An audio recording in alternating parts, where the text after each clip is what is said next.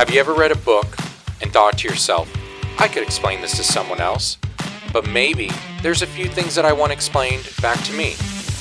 I'll be sitting down with authors, thought leaders, visionaries.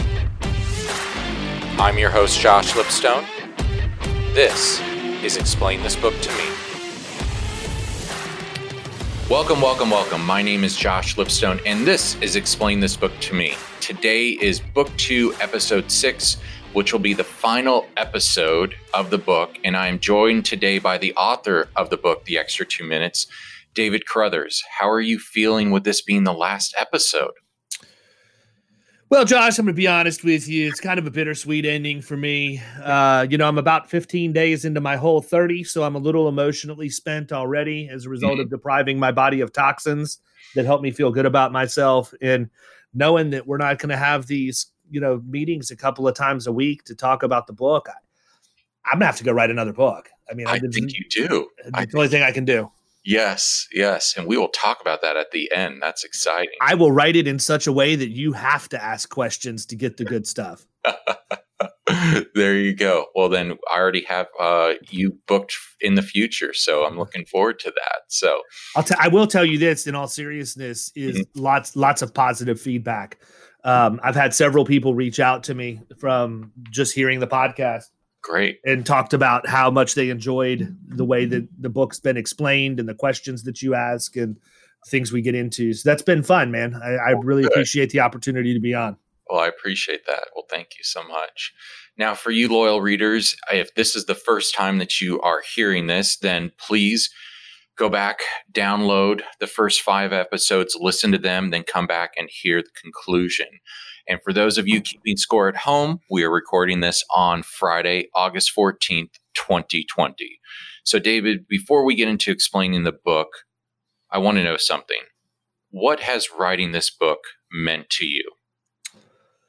Um, you know, it's interesting. I think I underestimated the reach that you have on people and your ability to influence people with changing the way they run their business or they approach sales or whatever else. And um, I would just give this advice to anybody out there. If you ever read something, whether it be a blog post or a book, or you watch a video on YouTube of content that somebody's put out, reach out to them. You know, reach out to them and let them know what they've told you that has changed what you've done, what um, has meant something to you, because that means a lot to the person who put their effort into sharing their story with you.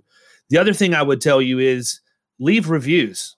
Like go to Amazon if you buy the book on Amazon from somebody and leave reviews because that also is sort of the validation of what you've done. It, it gives you a way to recognize um, that person in a public forum, and it also helps the book get visibility as well based on on the reviews that are left. And I mean, for me, that's the one thing. I'm not the kind of person that goes out and asks for it, even though our industry teaches us that we should be constantly getting reviews.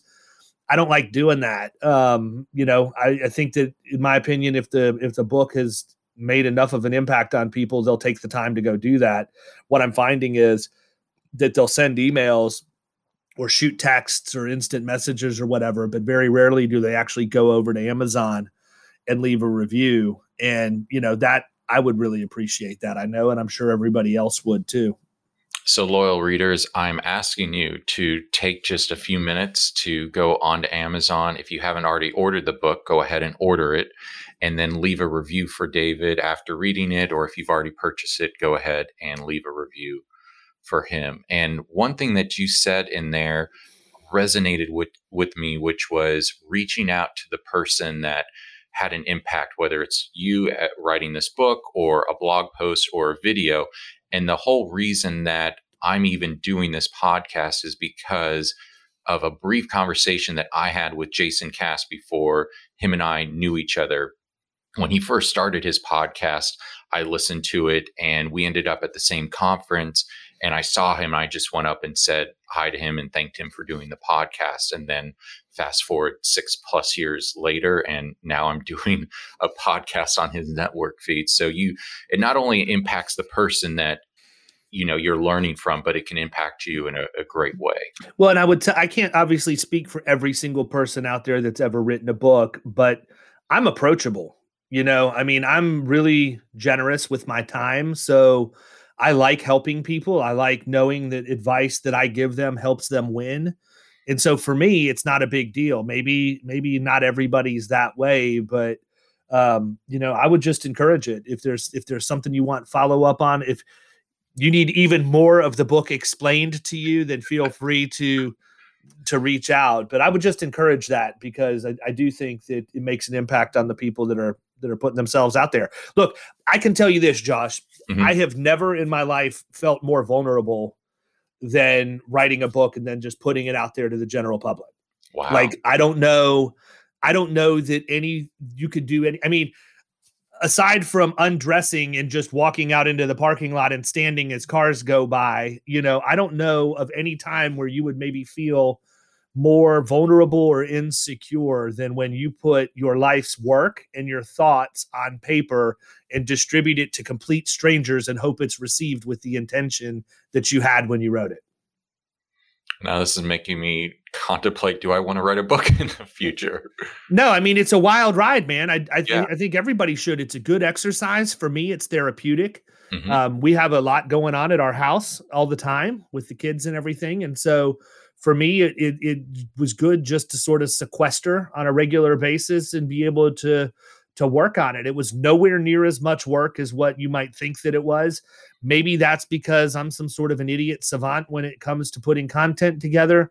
I just was really surprised that I was able to bang it out in a relatively um, reasonable period of time compared to what I was expecting.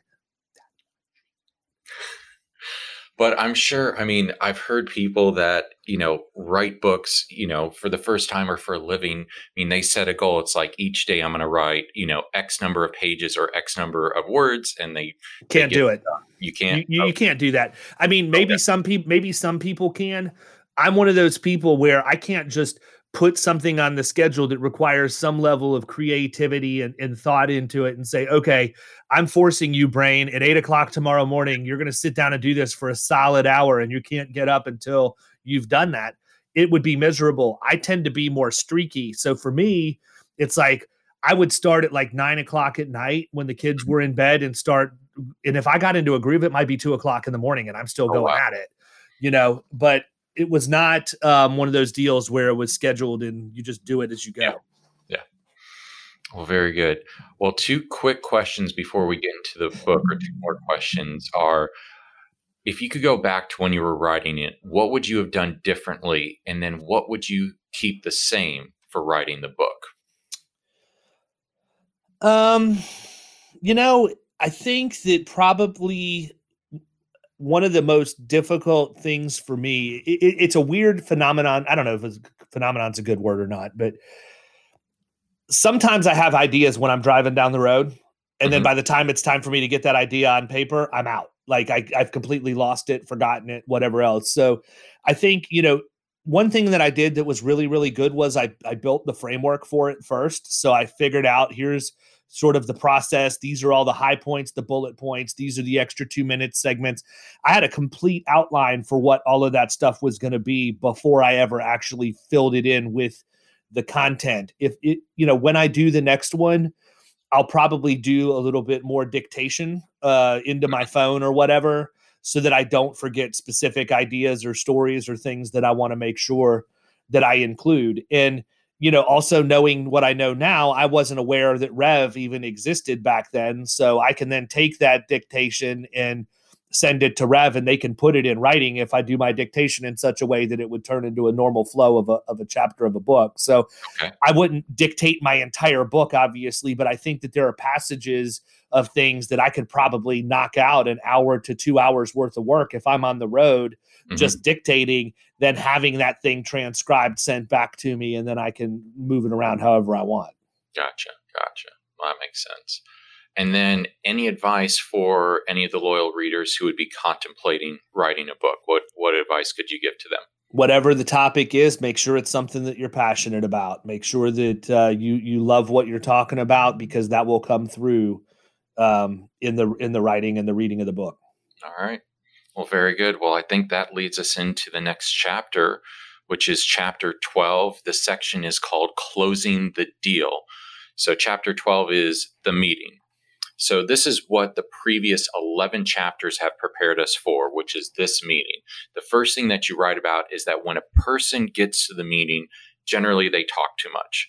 They word vomit all over the prospect and end up making a mess of things, pun intended. So, the first thing that the salesperson needs to think about or, or to do is to thank the prospect for meeting with them, acknowledge how valuable that the prospect's time is, and how you won't abuse their generosity. So once that is out of the way, you write that the salesperson begins to build rapport and to have zero business talk in the first few minutes. You ask about their families, hobbies, etc. And this is all based on the social media research that the salesperson has done in the pre- previous chapter, which is chapter 11, preparing for the appointment. So once the rapport has been established, you get down to business by summarizing why you're meeting. You talk about the journey with them to this point, explain how you prospect, why they're a good prospect for your agency, and why your agency is the right solution for them. And then finally, you need to reference the meeting agenda and thank them for their input. You write that they that you inform the prospect that the agenda is not set in stone and that they're in control, and that the salesperson's job is basically to guide the conversation. So the part that intrigued me the most um, is after the rapport has been established and how you frame that conversation moving forward. So, can you let the loyal readers into the world of David Carothers for a moment and give us an example of how or what you would say to the prospect in discussing the journey, how you prospect, why they're a good fit, and or why you're a good fit and why they're a good fit. And yes, I'm putting you on the spot once again to watch you shine bright like a diamond. There we go. So, um, you know this just because we know each other and you know mm-hmm. my process at this point. But most, I mean, we don't go into these meetings blind, not even close. Mm-hmm. And so, be my it all goes back to what we talk about at the very beginning of the book you have to identify your ideal prospect, right? You have to know who those prospects are that you're going to be able to go out and make the biggest impact on and have the best opportunity to drive change in their organizations. And so that's really the story that I tell when I go in and say, look, you know, I just want to let you know I don't work with every company. I only work with a specific kind of company. So it's not an accident that you and I met. I was targeting you because of and then I walk through the criteria of why. Now, if I'm in a residential service contractor, I, will let them know I represent 40 to 50% of your competition in the marketplace. And I do very well with companies similar to yours. Specifically, I want companies that are 25 or more vehicles, 40 or more employees, 5 million or more a year in sales, with an experience mod factor of 1.0 or higher that are HVAC, plumbing, or electricians. That's it. And if you fit that criteria, I know there's a better than average chance that I am going to be able to help you. So that all translates into that first meeting of how I got there. Um, but what I do, what I spend the first little bit doing is what you just mentioned. Mm-hmm. No, no business talk. Right. The the number one of the best success stories I ever had was a client, and I don't believe we've talked about it on this uh, on this podcast, but I have a client who was going through some zoning issues, right? And I knew that. Oh, we and did. If, yeah. And if we did, then I'm not going to waste the story. But that's a great example of how I mm-hmm. build rapport when I go into a meeting for 20 or 25 minutes. I just let this guy have a sounding board. If you do your research and you find the hot buttons and you know what's going to motivate somebody, and then you go into that meeting and it's more about you learning about them than it is them hearing you just spew out everything you possibly can in a limited amount of time about your business, you're going to gain their respect and their trust much quicker. My ultimate goal is to demonstrate that I know about them through asking questions that require them to give me answers to help me know them at an even deeper level. As you go through that process, it takes practice. It takes, you know, you have to experience that to do it. Your first few times of getting in front of somebody, probably, you know, going to look a little bit like Tommy Boy, you know, for the first couple of weeks on the road, right? But as you get that honed in, you become much more adept at asking those questions that build rapport with the person because that's at the end of the day that's what it's about. You have to have a connection with that person. That person is going to do business with you. Their company is going to do business with your company but that person is doing business with you as a person well there you have it folks david led us into his world and actually gave us something tangible that you can take into that next meeting that first meeting that you have and be able to close the deal so good stuff, good stuff. So moving along in the book, you first remind the salesperson that this meeting is a pure blend of art and skill, and this is a job interview. And this is where you pull out the bullet points to make sure that you stay on track and discipline. And the salesperson wants to ask open ended questions and never, ever ask the question, Do you understand? And if the answer is one that actually didn't answer the question, you can acknowledge it, state that it was a good point, and then rephrase your question to get a better answer. So you write that for the first half of the meeting, you should leave your product and service out of the discussion. The salesperson wants to use that time for fact finding purposes, and then an astute buyer will know that you know what you're talking about simply based on the questions that you're asking. You then provide a friendly reminder to the salesperson from the beginning of the book in the mm-hmm. equipping for battle section to make sure that you have a pen to write with, and if you don't, you've lost. So when that salesperson is taking notes, you recommending highlight uh, highlighting parts that you perceive to be pain points, and then remind us that even with all the research that you've done ahead of time, you're always going to learn something new. So once the timing feels right, you move towards the close by reiterating what they told you and that you understand what they said. And your recommendation is to apply empathy in the situation with a comment like this, and this comes directly out of the book. I understand how frustrating it can be to need your IT solutions to work all the time. It is terrible when we can't get our provider on the phone to troubleshoot with us. So let me ask you this, David. At this point in the conversation with the prospect, you're preparing to move into the solution phase do you ever get to this point and you realize that this prospect is not a good fit for you and your agency? And how do you pivot the conversation to not move forward? Or would it be premature at this point to do that? Yeah, I think it would be a little bit premature at this point to do that. Okay. Okay. All right. So the next step is to offer a solution to their problem because as you began the conversation, you aren't there to sell them a product, but to provide a solution to their problem. And you do this by reviewing your notes, seeing how they answered your open ended questions, and then ask them a question to reveal how they'll solve the problem. But in actuality, you're asking about their current representation, their current agent. So here's a type of question you would ask a prospect to plant doubt in their mind about their current agent when your agent came out to review your pre- preliminary experience mod with you several months ago, what suggestions were you given that would improve your situation going forward? And you write that this question uh, is not asked by 90% of the agents. And to be honest, I didn't even know this was a question to ask them. Um, so you continue with these type of questions, and your goal is to get them to agree with you. You're setting them up for the next step, which is to fire their competition. And at this point, this is where you go in for the kill with these two questions. I do think real quick though, Josh, it's important to understand this isn't have to this doesn't have to be specific to insurance. Okay. Right. Um, you know, obviously that's what I do for a living. That's not what I've always done. You know, I was Jurassic Boy for a while, pimping satellite dishes with bubbling water on the table and all of the other things we've talked about. But mm-hmm. I mean, it, you know, if you're an office supply salesperson, you could go in and talk to that person and use the same strategy. Hey, when your current provider came in and analyzed your paper cost versus what you could save if you were to do this, do X, Y, or Z, what did that conversation sound like? You know, if you're an IT person, you know, when you're um, you know, I've got a really good friend of mine, for example, Scott Bean. He was on my podcast. He and I think very similarly about the treat technology as a team member concept. Scott's whole deal is when he goes in is, do you know how much it costs for you to run your technology on a yearly, monthly, and daily basis? What's the cost of that technology? And it's open-ended questions that you, as a business owner, should know the answers to, but typically don't because your current service provider isn't going to that level of detail. So, are you looking for an insurance community to join? Have you heard of the LAAIA? The Latin American Association for Insurance Agents is just not for Latins. Their focus on diversity and inclusion over the last few years has made this 54 year old association one of the fastest growing and the most dynamic associations in the industry.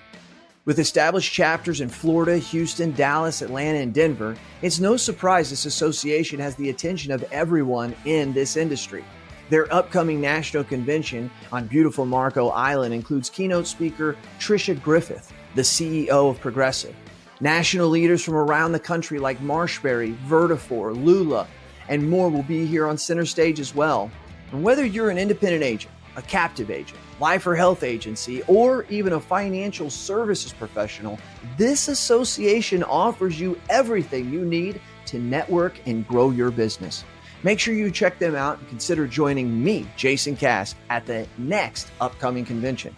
It's going to be August 21st the 24th at the JW Marriott on stunning Marco Island.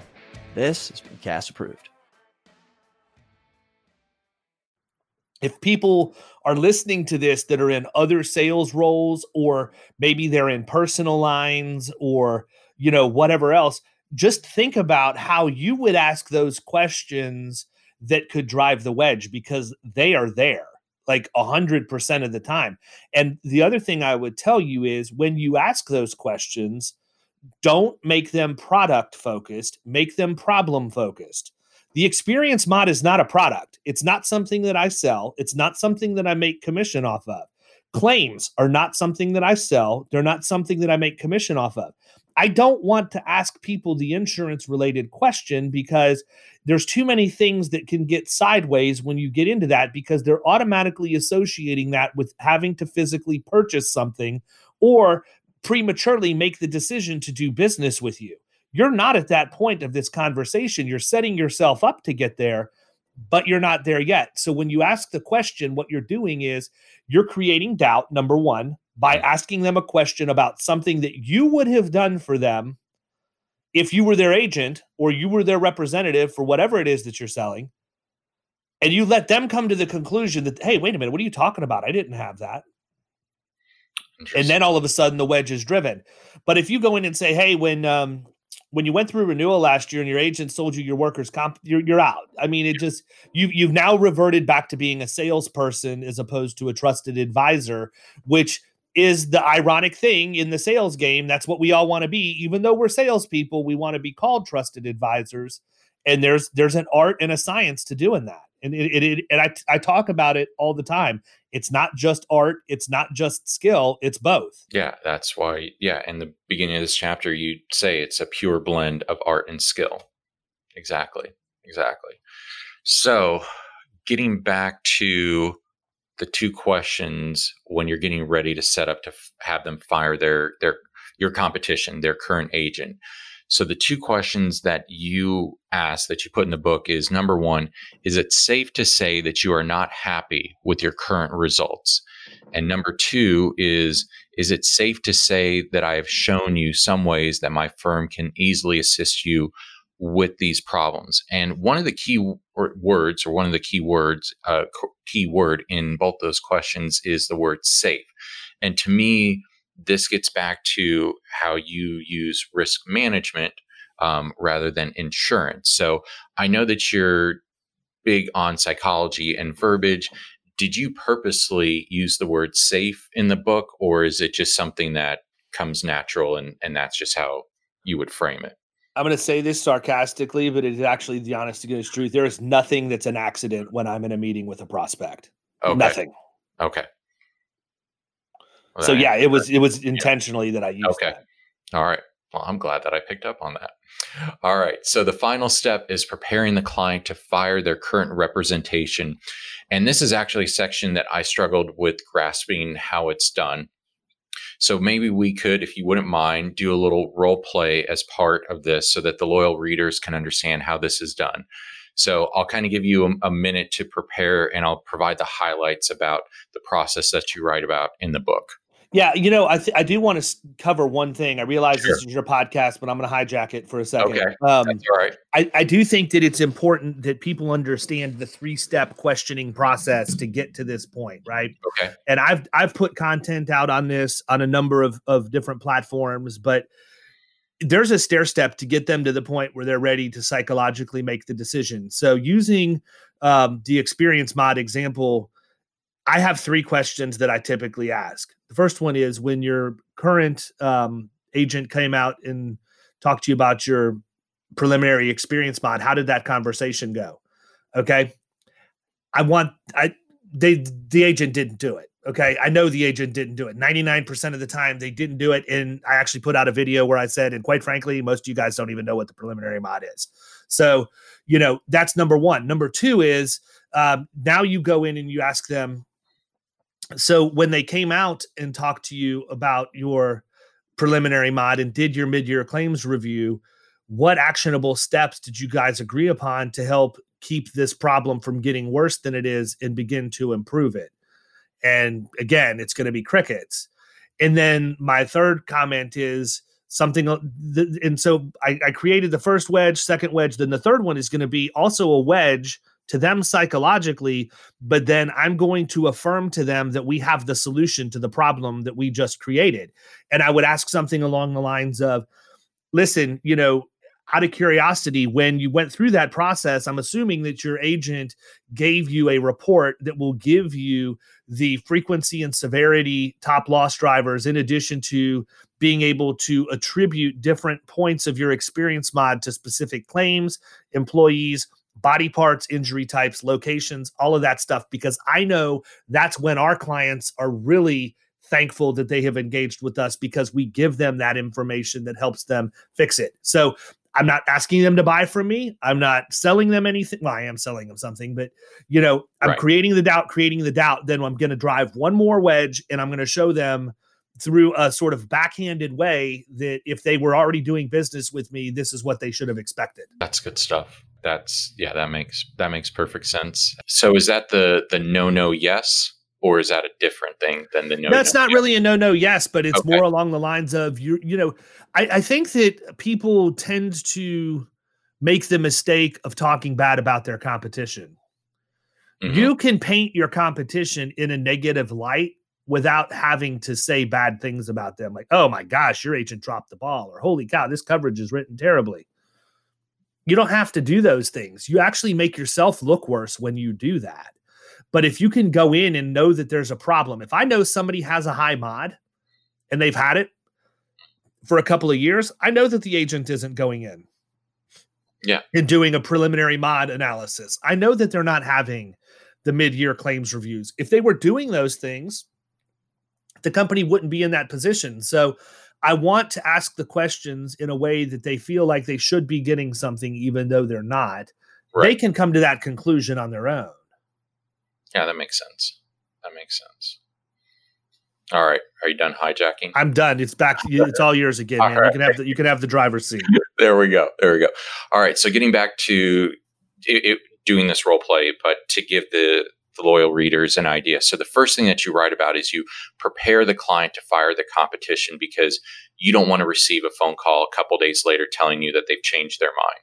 So you prepare the client for the type of responses that they may receive from their current representation. You know, will they be looking for sympathy? Are they going to be guilted? Or is the, you know, client going to be or the uh, representation playing hardball or kind of a combination of all those things. And you write that you want them to be confident when they make the call or send the email. So would you mind kind of playing yourself? I'll play the part of the prospect in how this kind of all works for you. Yeah absolutely. As long as you're going to be a prospect that is cooperative with me. I'll i'll I'll be pretty cooperative. I know how you operate, man. Yeah. Yeah.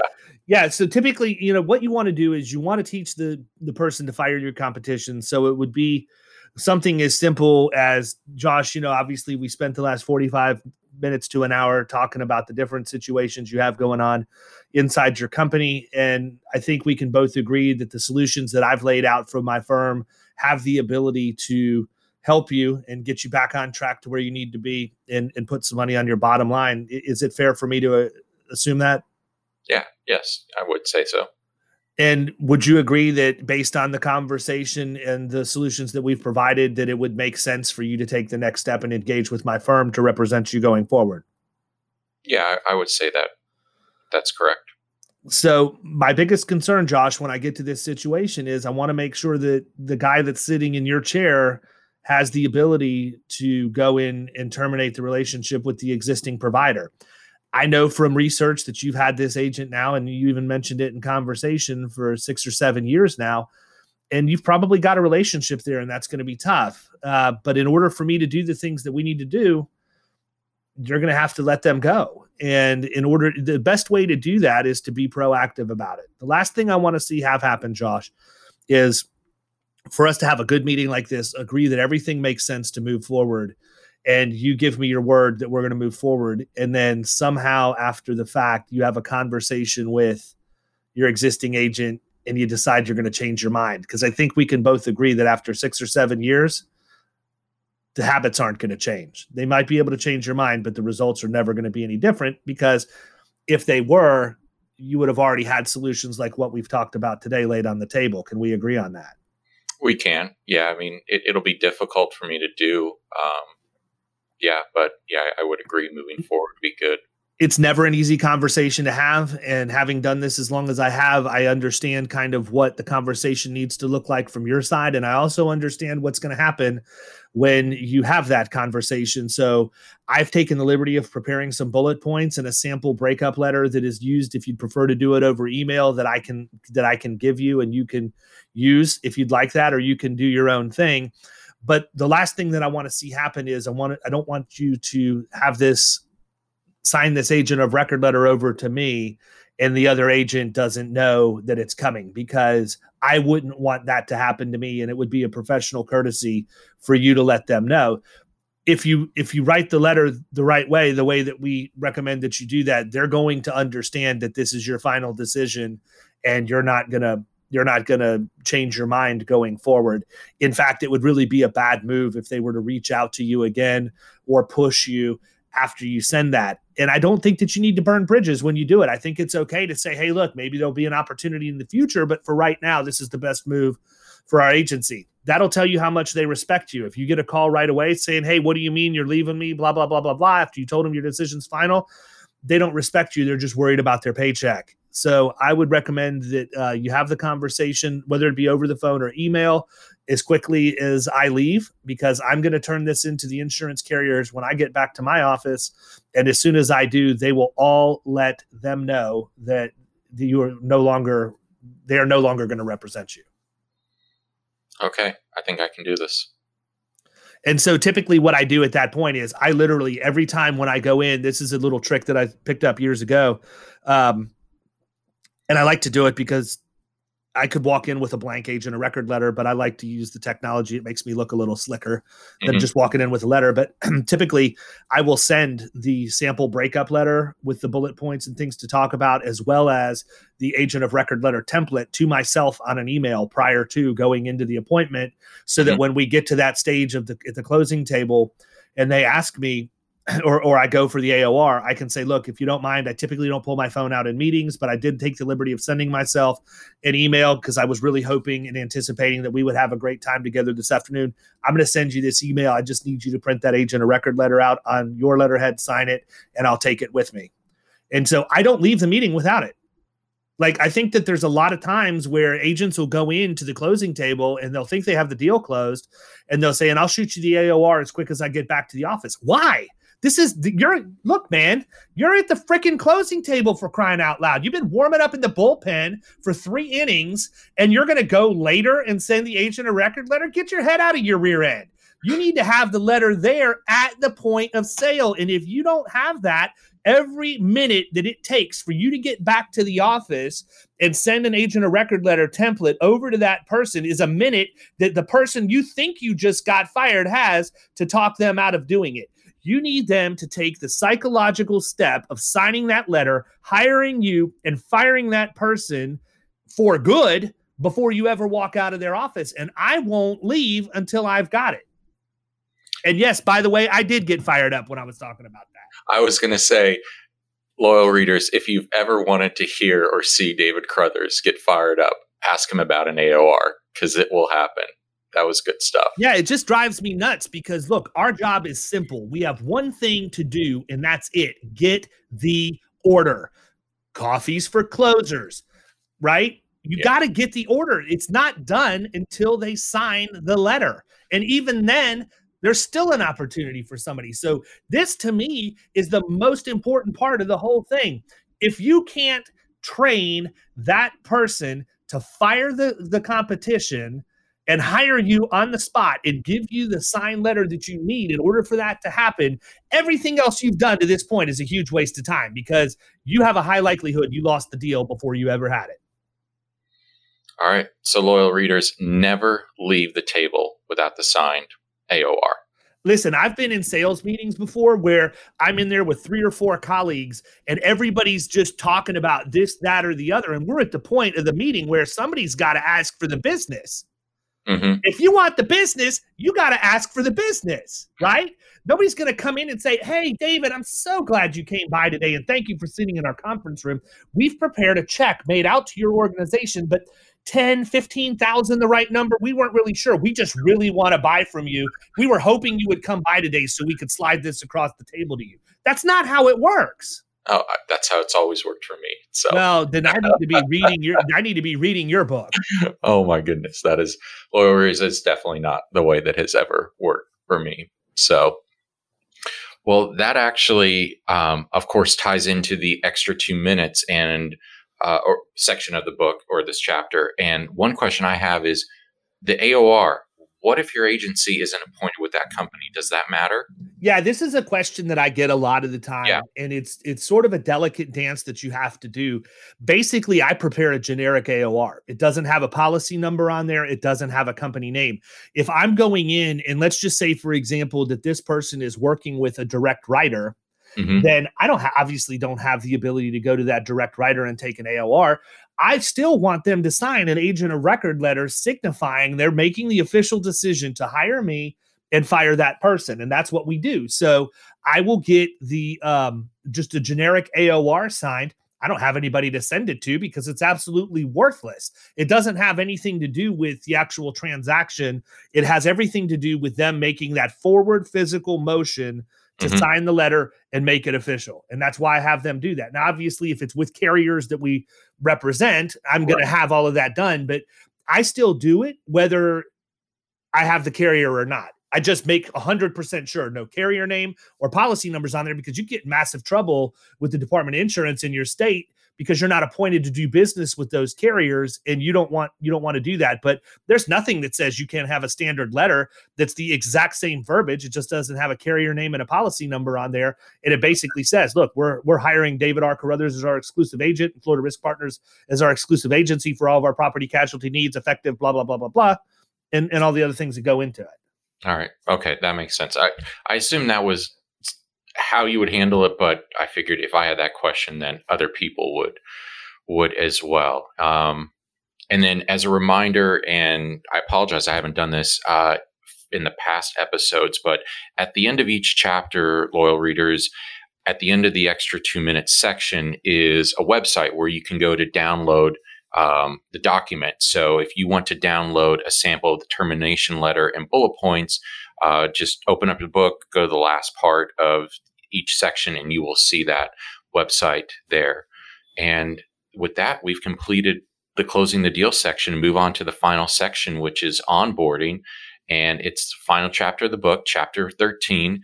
And David, are you sure you should have ended with chapter 13, the number 13? Technically, I ended with the acknowledgments and resources. So okay, this is true. But I'm living I'm living on the wild side. Living on the wild side. Yep. All right. So, chapter 13, the client experience starts here. You begin this chapter by writing this, and I believe it's something that we all need to strive for, regardless of what type of industry or type of client we are dealing with. And this is the quote from the book Customer service is the expectation. If you want to provide a truly exceptional client experience, it starts with the proper onboarding which for the loyal readers, they'll remember the first book that I reviewed was called Customer Service is Just Foreplay. If you haven't listened to it, please do so when you're done with this book. And then this will lead us into David's next book. So this chapter consists of essentially six things that Florida Risk Partners does to provide a truly exceptional client experience. And I'm very excited for your next book, which is called Another Two Minutes, to dive even further into these because it doesn't stop once the sale is done. This is just the beginning. So, the things that we'll briefly talk about are automation, video, the magic box, meet the team, partner perks and partner points, and then the mobile app. Um, so let's begin with the first one, which is automation. We've discussed this many times before on prior episodes. You use HubSpot. Um, but there are other automation tools out there, such as Better Agency, which is run by our good friends Nicholas Ayers, Preston Schmidley, and Will Shaw. And the key to automation is making sure that your p- emails appear unique and uncanned. And I would imagine that the best thing that you can hear from a client is how much they liked or appreciated one of their emails, the emails that you sent to them, and how they didn't feel that it was just a you know automated canned response. Uh, the second one is one that we've touched on again many times throughout this book, and that is the use of video. And in that first email that your client will receive is a video of you welcoming them to the Florida Risk Partners family. And you saying there you've prepared prepared a very special box to send to them. And if you are looking for uh, assistant soil readers with making videos, please check out Made You Look Marketing. So the third one is the magic box that we just mentioned. And as I mentioned before, um, I'm part of Killing Commercial. I was the recipient of a Killing Commercial box, and I remember how much it meant to me to get that in the mail. And your box is fully colored, branded to your agency. Inside, you give um, for your clients, uh, you get a coffee mug with chocolate covered espresso beans, a Tervis tumbler with gold and blue gummy bears, a t shirt, the Partner Perks magazine, and a written or handwritten thank you note. So, what I want to know, David, is how do you keep yourself from not eating all of those gummy bears and sending them to your clients? They are in a lockable cabinet to which I do not have a key. There you go. That and is- listen, all the good stuff is in there. It's not just the gummy bears, it's the chocolate covered espresso beans all of that. We've got a whole. I wish I could like take my webcam and go and walk down the hallway and show you, but we have a big filing cabinet that's got all the goodies in there, like the gummy bears, the espresso beans, all the t-shirts, hats, all the other things that we that we give out. So yeah, I stay out of there because I'd be like a Shriner tossing candy at a Christmas parade with with that stuff and lose my budget otherwise. Well, I mean, we could FaceTime later because you know we both have iPhones. Um, there you go. Yeah. Jason wouldn't be able to partake in that because you know he doesn't use an iPhone. So. You know, I got to tell you too, man. I think it would be remiss if I didn't give a shout out to my man McBilly. He was left off of the Better Agency roster. Oh, I'm, I'm sure. Sorry, I'm sure accidentally, but McBilly, yeah. brother, I've always got your back, man. Always. Gosh, I feel so bad. I met McBilly in uh, in Tampa last year at AI BrainShare. He is such a good guy. I really liked I sat next to him at lunch. Good guy. Good guy. To, to meet McBilly is to love McBilly. Yes. Yes. I would agree. I would agree with that. All right. So now that I've apologized to McBilly, we'll move on to the fourth one, um, which is meeting the team. So the client, again, is receiving these automated emails. Um, and in this video is the client concierge who introduces themselves, explains their role, lets them know that they're going to send out proof of coverage and reminds them about the box that you've sent to them. Um, and there are a couple more emails that will kind of do the same thing going forward for the rest of the team. Uh, the fifth one, and I'm excited for us to talk about it in the next book, which is your partner perks and partner points. And the partner perks is the magazine that outlines everything that you uh, provide to your clients. And I just remember sitting in at AI BrainShare in uh, in Tampa, and you talked about how you gamified things to incentivize things. So I'm very excited for us to talk more about that in the next book. And then the final thing is the mobile app, which again you made it part of the partner points, incentivized your clients to download it. Definitely something that we are going to be instituting our agency because we both use the same mobile app. Um, and I definitely want to have more engagement from from our clients. And so, with that, that brings us to the end of the chapter. to the extra two minutes for this section. And it talks about how you actually include in your partner perks some of your commercial clients. And if you want to learn more about that, make sure that you download or go to the website at the end of that. And with all that said, loyal readers, we have finished reviewing the extra two minutes. It was a lot of fun. I learned a lot from you, David. So thank you for taking the time to sit down with me to explain this book to you and to answer my questions. Any last words you'd like to leave for the loyal readers? No, the only thing I would challenge you to do is when you think a job is done, sit there and think, what's the one thing I can do to take this to the next level in two minutes or less, and then do it because that's what your competition isn't doing. Very good. And if the loyal readers want to get in touch with you, what's the best way to do that? Um, remind them again how they can order the book. Yeah, the best, I mean, the easiest way for me to get you in touch with me is to just go to www.killingcommercial.com. You have my calendar link there. You've got a link to the book. You've got a link to our blog, our podcast, information about killing commercial sales training. That's the one stop shop. If you can't find me from there, yeah. that's a problem. Yeah, that that facial expression says it all and by the way, you know, the extra two minutes does have content on there. It's pretty much for people who are reading the book and downloading the collateral in real time. So keep that in mind. I mean, that is one thing that I did um, that I thought was pretty cool. Is I actually give you the resources that I talk about. You just have to go to the website and get them.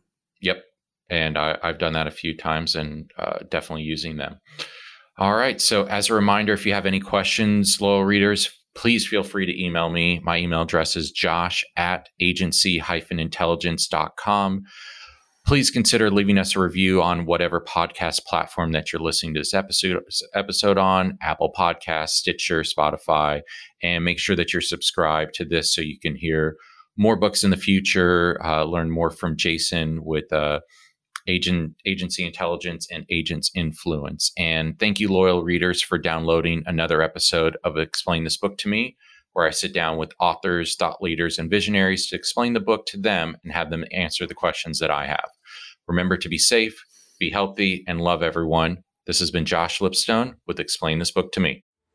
Hey agents listen to this listen to this. What are we terrible at? Think of it think of it really. We're, we're terrible at training, right? We're not very good at hiring. We're not very good, terrible at firing, actually.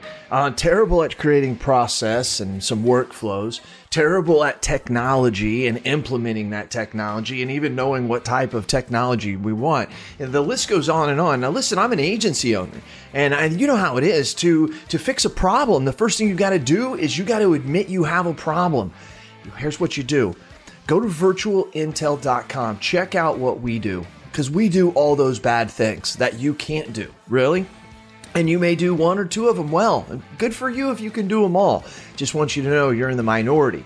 But if you can't do any of them good, or you don't even want to do them anymore because it just takes too much mental power, then good for you for realizing that and give us a call. I'm telling you, virtual intelligence, that's what we do.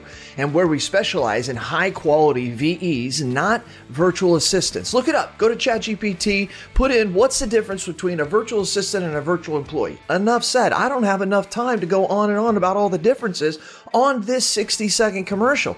But you've got time to search it and look at it.